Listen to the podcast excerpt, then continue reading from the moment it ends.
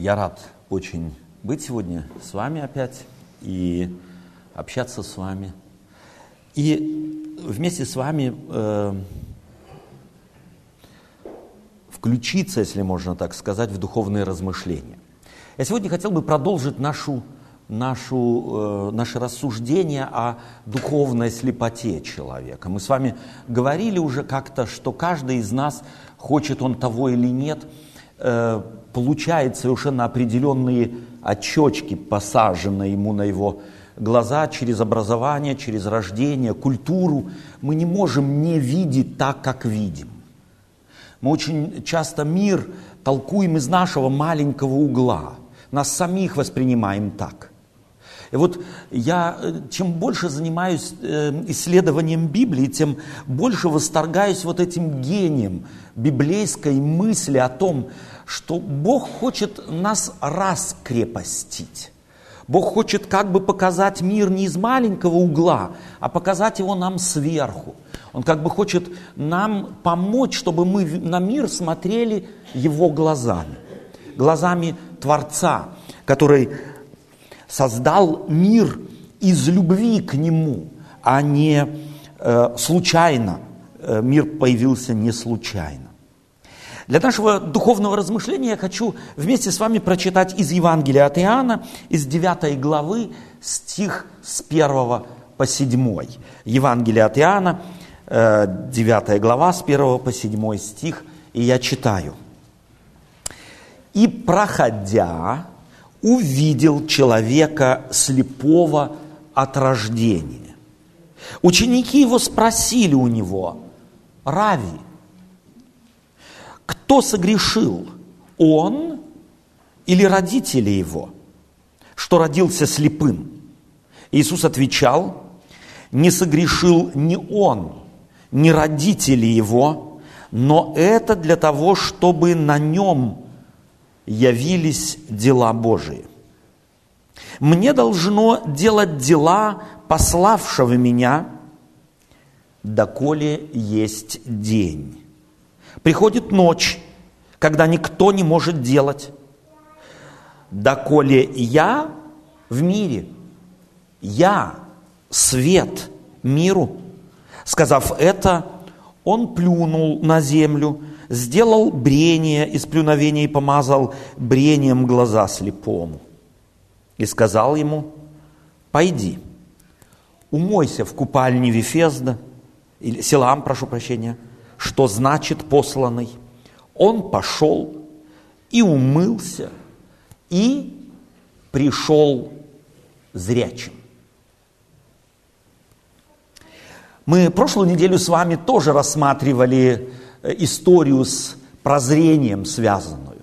Она совершенно изумительно повествование это совершенно изумительное, как евангелист показывает, как рядом с Иисусом Христом идет целая толпа. И среди этой толпы есть э, разные э, группы людей. Одни идут, одни попутчики, другие жадные до каких-то сенсаций, третьи просто религиозные фанатики, если можно так сказать, люди, не задумывающиеся о том, что они делают, следуют просто традиции – и среди них один слепой, который вообще ничего не воспринимал, когда узнает о том, кто проходит э, мимо него, когда он просто слышит, чувствует, что что-то в воздухе э, сенсационное висит, он спрашивает, кто это, и кричит сын Давидов, исцели меня. И Иисус Христос спасает его.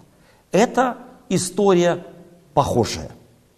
Давайте мы присмотримся к этой истории. Я думаю, мы немало в этой истории, немалому можем научиться. Здесь вопрос, задается учениками вопрос. Иисус, Иисус проходит мимо человека слепого рожденного. Ученики увидели этого слепого и спрашивают Христа, кто согрешил, он или родители его?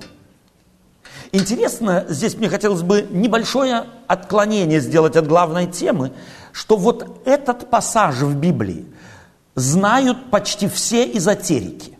И все цитируют его и говорят, вот видите, даже в вашей Библии написано, что есть реинкарнация. Вот спрашивают там ученики, кто согрешил, он или родители его. Если он был от утробы матери, от рождения слеп, значит, нагрешил он когда? В прошлой жизни. Казалось бы, очень логично. Но давайте посмотрим на самом деле на эту историю. Во-первых, на что я хочу обратить, или стоит обратить внимание, это вопрос учеников, а не ответ Иисуса Христа. То есть это задают вопрос из толпы. Второе, если кто-то вам задает вопрос, э, откуда появляются инопланетяне, с Марса или с Венеры, или, может быть, э, из созвездия Орион, то это вовсе не должно значить, что вы разделяете точку зрения спрашивающего. Если бы меня так спросили, то это не значит, что я в одну из этих версий верю. Если бы меня спросили, я бы сказал, да, инопланетяне появляются, но чаще всего из Тульской области. Ну, допустим,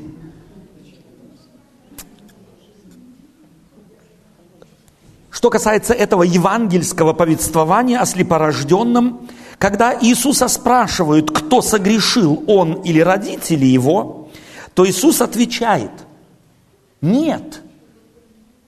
Ответ Иисуса заключается в словах «нет». Ни он и не родители его. Итак, давайте обратим особое внимание на ответ Спасителя. Он того стоит – Ученики спрашивают Христа, кто эти ученики?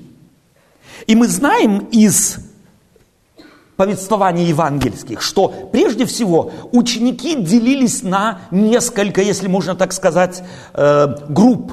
Самое близкое это 12, потом был несколько больший круг, это 70, потом было еще больший круг, 100, 120 и еще больший круг. Из повествования евангелиста же Иоанна мы можем узнать, что однажды э, Иисус Христос начал проповедовать и говорить, я хлеб миру, и кто не будет есть плоти моей, пить крови моей, тот не будет иметь жизни. И ученики, целый ряд учеников – спрашивали себя, кто может это слушать. И говорит евангелист, отделились и уже не ходили с ним. Около 70 человек. Тогда Иисус Христос обращается к 12 и спрашивает их, не хотите ли и вы оставить меня? Но они говорят, Господи, кому нам идти? У Тебя глагол вечной жизни. У Тебя слова вечной жизни. Нам идти некуда. Таким образом, мы видим, что учениками назывались не только узкий круг 12, но и более широкий круг. И вполне возможно, что из этого широкого круга задали вопрос Иисусу Христу. Иоанн указывает на то, что многие из учеников – не ходили с Иисусом Христом, это значит, но о 12 мы знаем, что они всегда до Голгофы ходили с Иисусом Христом.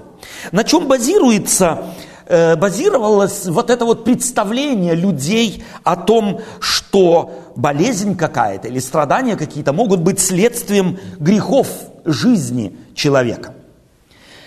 Кто согрешил, он или родители его – нам кажется, что в ответ, э, в, ответ в этом вопросе нет ничего удивительного и ничего странного. Но это впечатление может сложиться только у того человека, который не знает на самом деле Библии, не знает священных писаний. В Ветхом Завете на этот вопрос уже неоднократно был дан ответ. Тут уместно вспомнить, допустим, вторую заповедь. Как она звучит?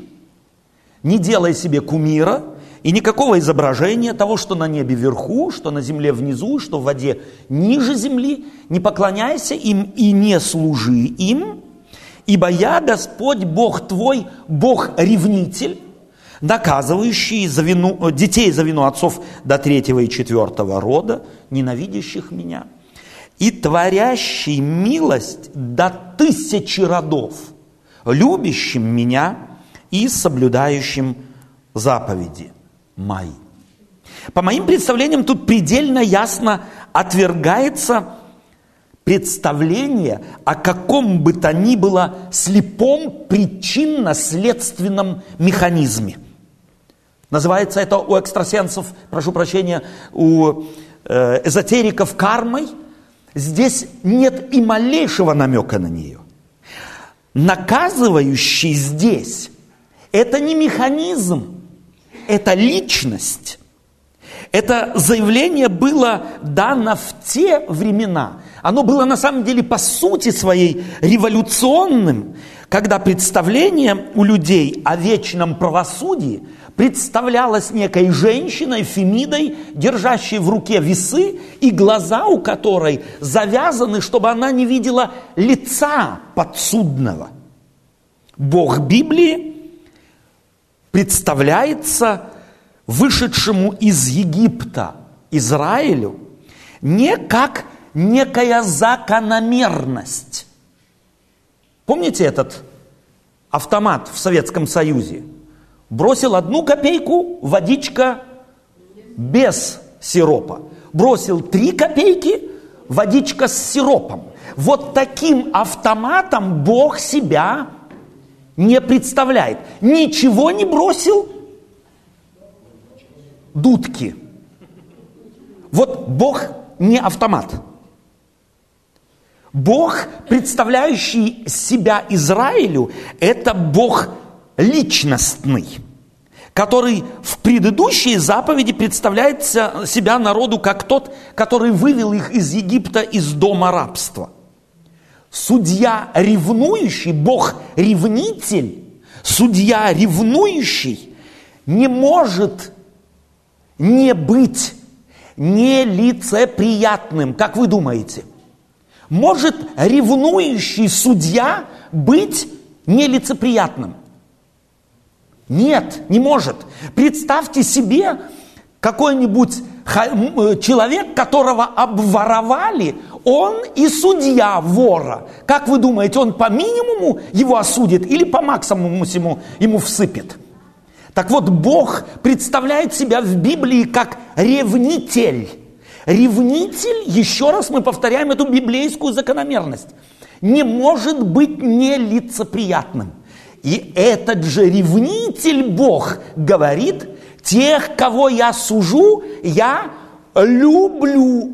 А теперь представьте себе тот же эпизод – Сын обворовал своего отца, и этот же отец, любящий безумно своего сына, является и судьей сына. Он ему по самые э, до конца э, всыпет э, в, в, приговор ему, э, так сказать, э, говоря. Или подними, тот, кто любит, склонен жалеть. Он наказывает детей за вину отцов до третьего и четвертого рода, а благословляет до тысячи родов. Чувствуете, не соответствуете, несоответствие, чувствуете вот этот абсолютный дисбаланс, несопоставимость наказаний Божиих и его благословений. У Фемиды бы, у любой Фемиды, челюсть до колен отвисла бы – что если я не убивал, не убивал, не убивал, не убивал, а в конце жизни не выдержал, убил соседа? Так что мне э, суд, к которому мы привыкли, выговор э, э вынесет скажет, ну, не убивал всю жизнь, в конце, ну, сорвался, ничего, пусть идет на свободу. Или как меня будут судить? Как судила бы Фемида? Уже здесь, в древности, при даче закона – Бог хотел, чтобы народ израильский почувствовал бы, что этот Бог, который их вывел из Египта, этот Бог, как сформулирует потом столетия спустя Иоанн, Бог есть любовь.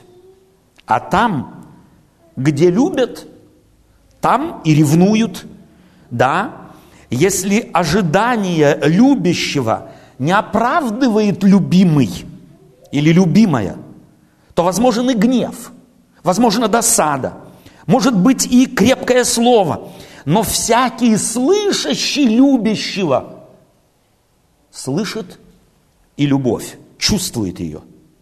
Тут Бог уже указывает на свое главное намерение, что Он желает благословлять потомков одного праведника до тысячи родов, а потомков одного преступника до, наказывать до какого рода? До третьего или четвертого рода. А если взять себе это и представить, и мы должны бы воз, уметь представить себе это в отношениях. То есть тысячи родов – это то, что в нашей культуре бесконечность. Первое, что нам важно запомнить, этот Бог – это личный Бог, а не слепая закономерность. Оступился – получай – у Бога Библии нет ничего общего с кармическим автоматизмом или с некими автоматическими механизмами. Исайя спустя столетия скажет, тогда придите и рассудим, говорит Господь, если будут грехи ваши, как, э, ваши, как багряное, как снег убелю, и если будут красны, как пурпур, как волну убелю тогда придите и рассудим. Чувствуете?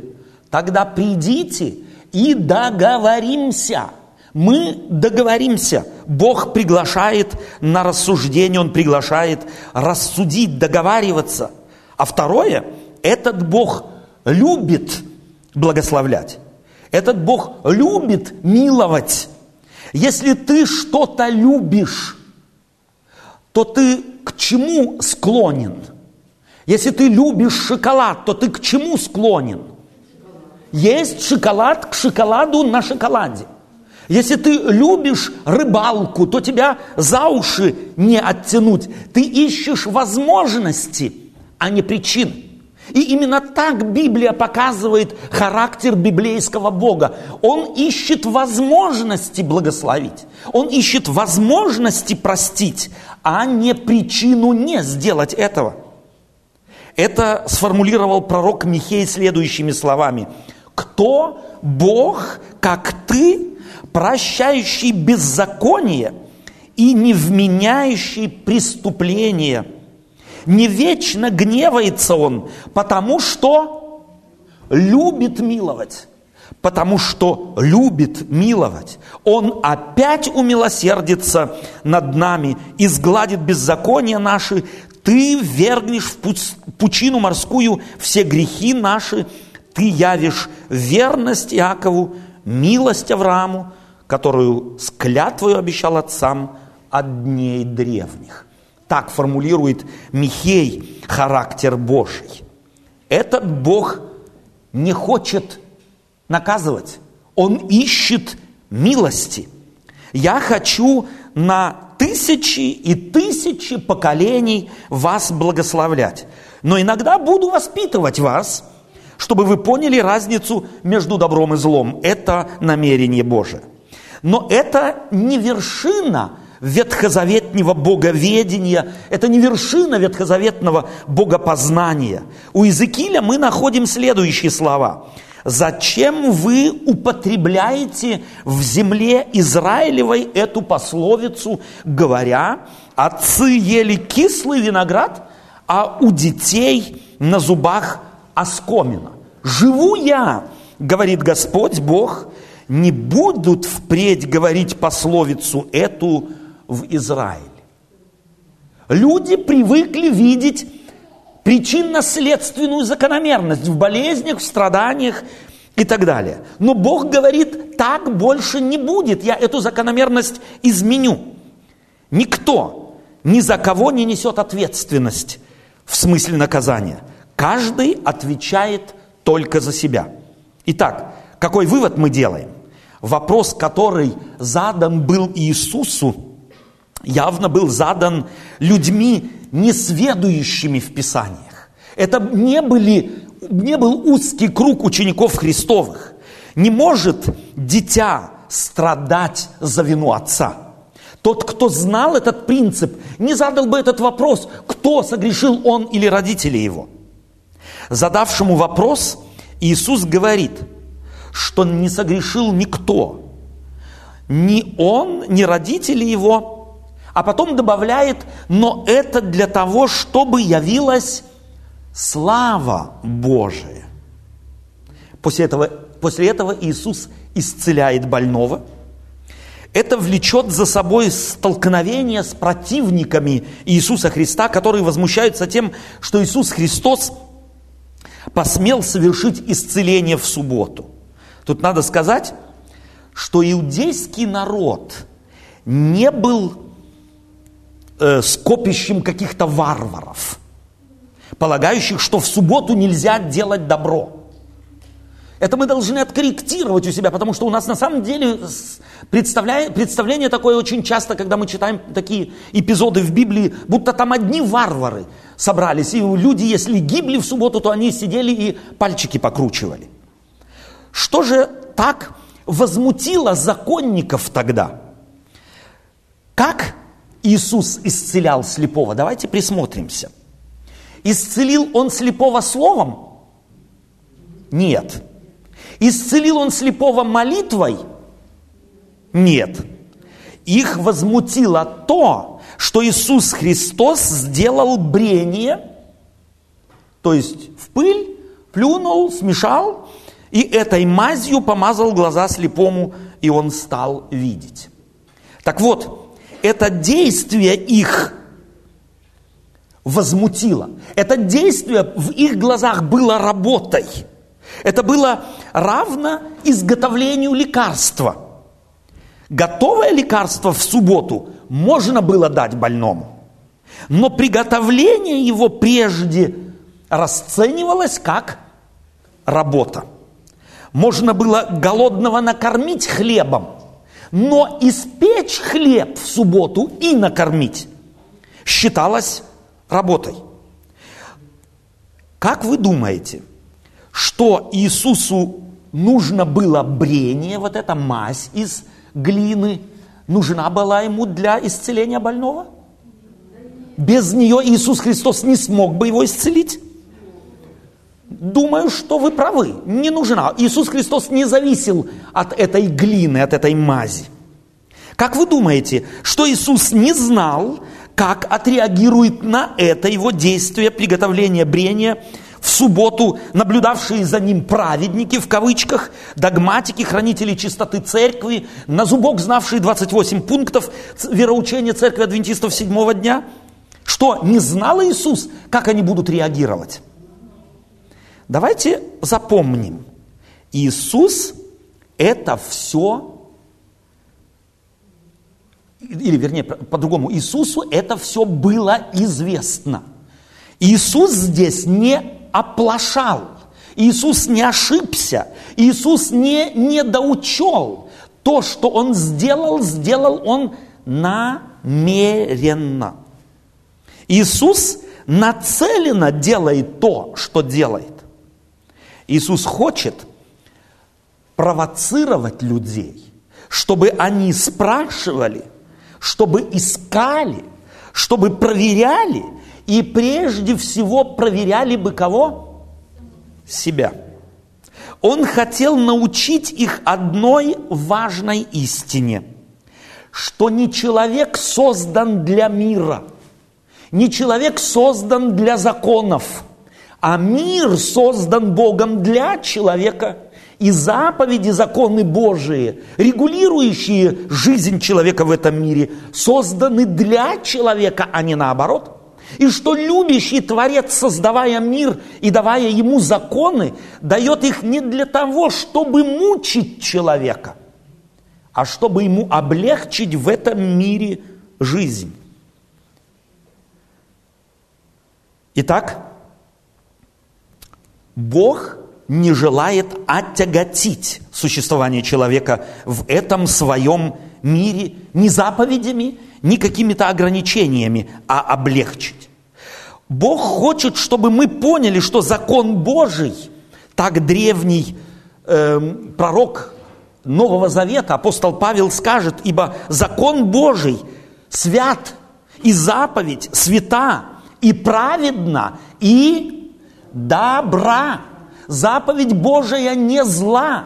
Заповедь Божия не призвана боль причинять. Заповедь Божия не призвана человека держать на подсосе.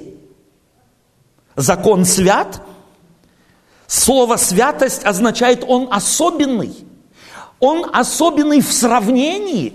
Этот Божий закон особенный в сравнении со всеми теми другими законами, которые существовали у других народов, которые существовали в других мировоззренческих величинах и других мировоззренческих системах. Этот закон свят, то есть не похож на другие законы.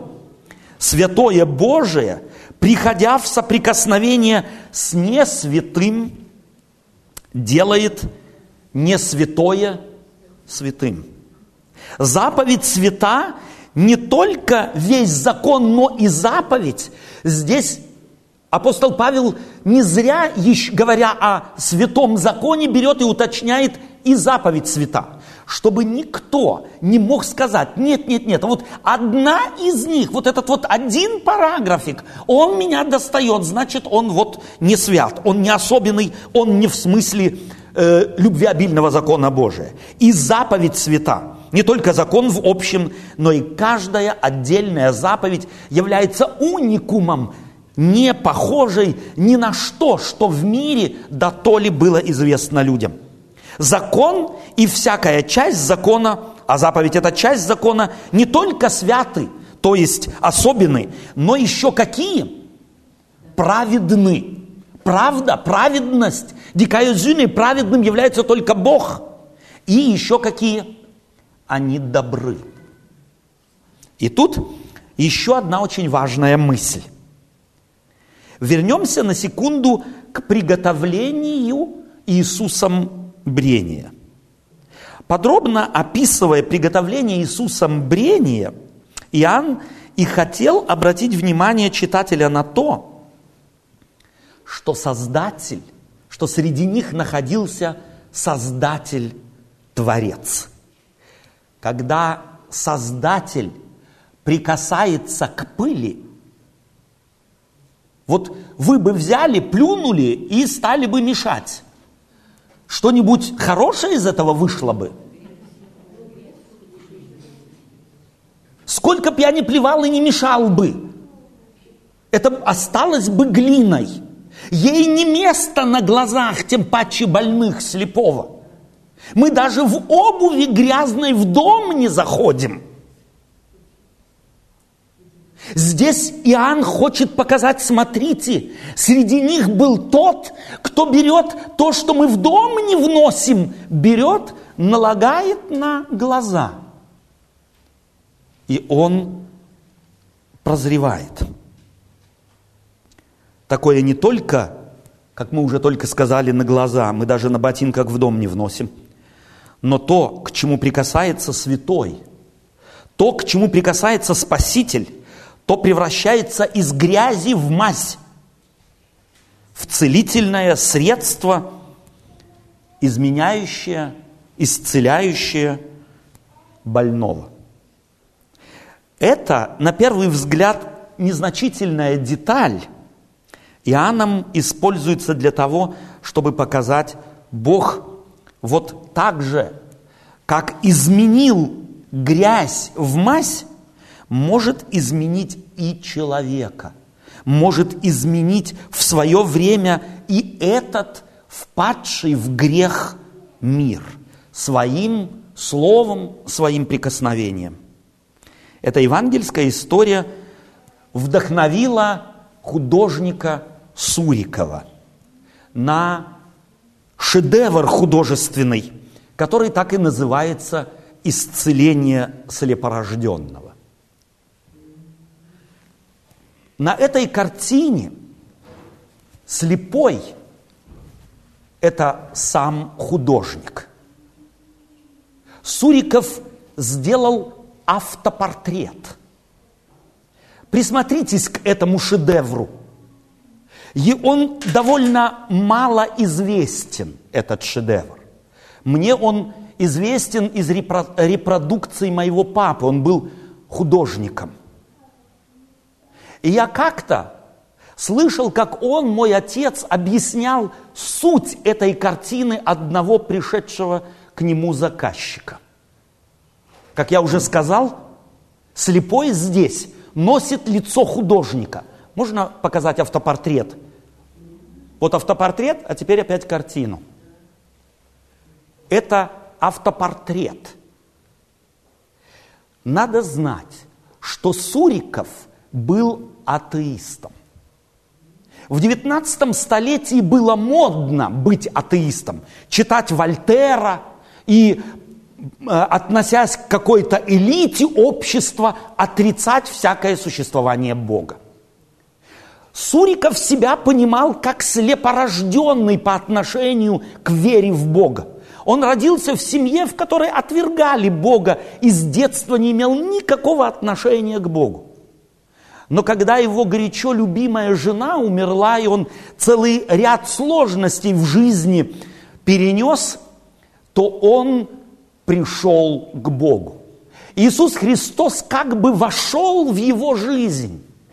Он как бы прикоснулся к его глазам, и художник увидел Бога. И одним особенным приемом художник подчеркивает то, чего невозможно передать словами. Это нужно увидеть. Обратите внимание, что сноп света падает не на лицо слепого, не на лицо Иисуса Христа, а на руки слепого. Суриков хотел сказать, что он прозревший хотел взять в руки свет. Слепой ощущает мир осязанием. Он в мир входит на ощупь. И вот атеисты так кричат, покажи нам Бога, дай нам к Нему прикоснуться. И он хочет сказать, что когда он прозрел, вот эта интуиция внутренняя, он хотел прикоснуться к Богу, но понял, что к Богу, как к свету, прикоснуться невозможно. Его можно видеть, его можно чувствовать, но этот свет взять с собой и положить в карман и ходить с ним невозможно. Суриков еще рисует между рук трость слепого. У слепого все еще есть выбор. Ходить на ощупь по миру и мерить его своим аршином или бросить его в сторону и позволить руководствоваться светом. Это гениально. Лучшей проповеди, лучшей сути Евангелия я нигде никогда не находил. Через мою всю жизнь я опять и опять возвращаюсь к этому шедевру и не могу им не навосторгаться.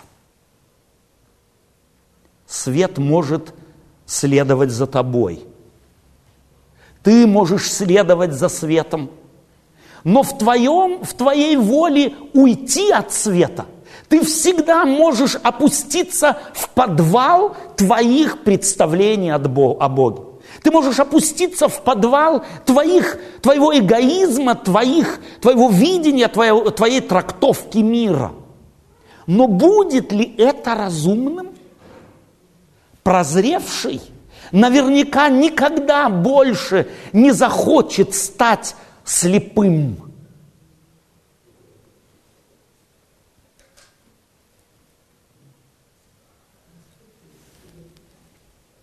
Это удивительная картина.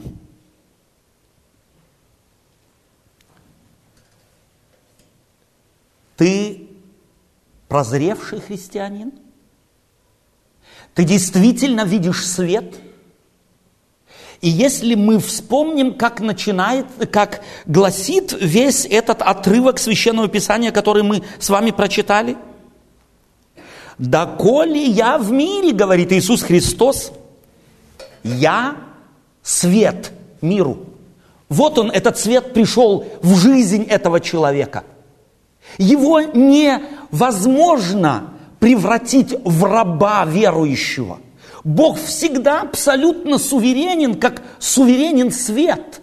Свет может служить нам, но мы не можем его заставить что-то делать для нас. Он либо есть, либо его нету, и Бог пришел в этот мир. Он есть в этом мире. Он пришел к тебе.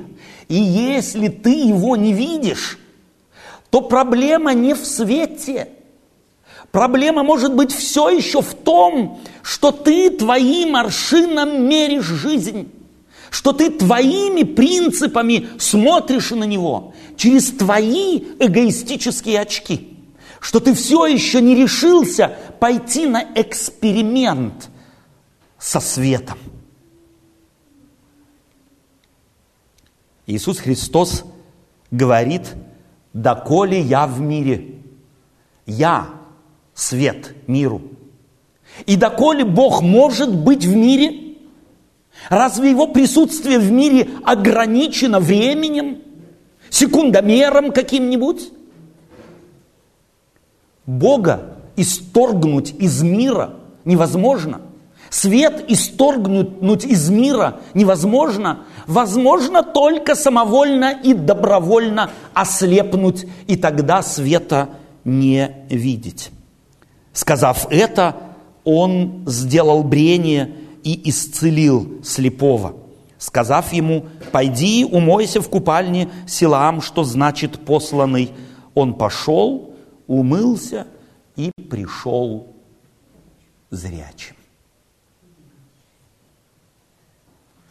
Я хотел бы эту историю Евангелия от Иоанна подарить вам на эту неделю возьмите ее с собой. Возьмите с собой в вашу память картину Сурикова со светом, который он интуитивно, по привычке, будучи слепым, хочет пощупать на ощупь. Бога постичь нашим мозгом невозможно. Регламентировать его нашими нормами невозможно. И то, что здесь показывает Суриков, это и есть суть христианства.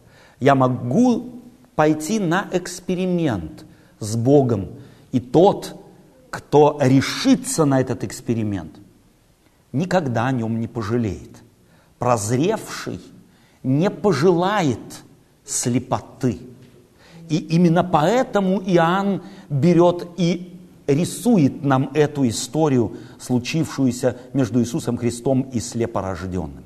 Все мы с вами рождаемся по отношению к Богу слепыми. Никто не рождается зрячим. Каждому из нас нужно прозреть. У каждого из нас свой путь прозрения. Но результат будет один. Каждый зрячий увидит свет. И дай Бог, чтобы мы увидели этот свет, полюбили бы этот свет, впустили бы его в наше сердце, в нашу душу, в нашу жизнь. Тогда легко отпадают страхи, тогда легко отпадают различные фанатические представления, регламентирующие жизнь. Да, у света есть свои законы, но кого из зрячих они угнетают? Никого. И кто из нас утром вставая, идя к зеркалу, выключает свет? Моя дочь недавно купила специальное зеркало – которая увеличит, увеличивает каждую поринку, плюс еще и просто, я не знаю, сколько ватт света в это зеркало, чтобы отражалось ее лицо. Мы ищем света, мы хотим, чтобы свет помог выявить нам наши недостатки. Мы радуемся этой, невозмож... этой возможности. А мужчины, когда собираются побриться, чтобы выйти в люди, что они заходят в туалет и гасят свет? Или подходят к зеркалу и как можно больше света включают? Мы всюду ищем свет, за исключением, когда речь идет о нашем характере, когда речь идет о наших внутренних привычках, критериях наших, о нашем маленьком эгоистическом мире. Вот туда мы свет ни за что впустить не хотим.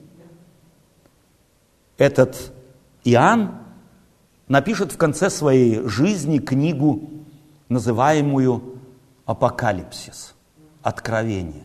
И в ней в третьей главе он напишет слова «Се стою у двери и стучу, если кто откроет дверь». Вот этот свет не врывается. От света можно загородиться. От Бога можно загородиться своими картонками, своими игрушками, своими системами. Можно загородиться, да, и Бог не сломает, Бог не проклянет, Бог просто будет ждать. Он ждал этого момента в жизни Петра, он ждал этого момента в жизни Павла, он ждет этого момента и в каждой жизни из нас. Он хочет войти в нее и сделать ее светлой, надежной, доброй, радостной. Впустишь ли? Я бы хотел, чтобы опыт Сурикова был опытом каждого из нас. Аминь.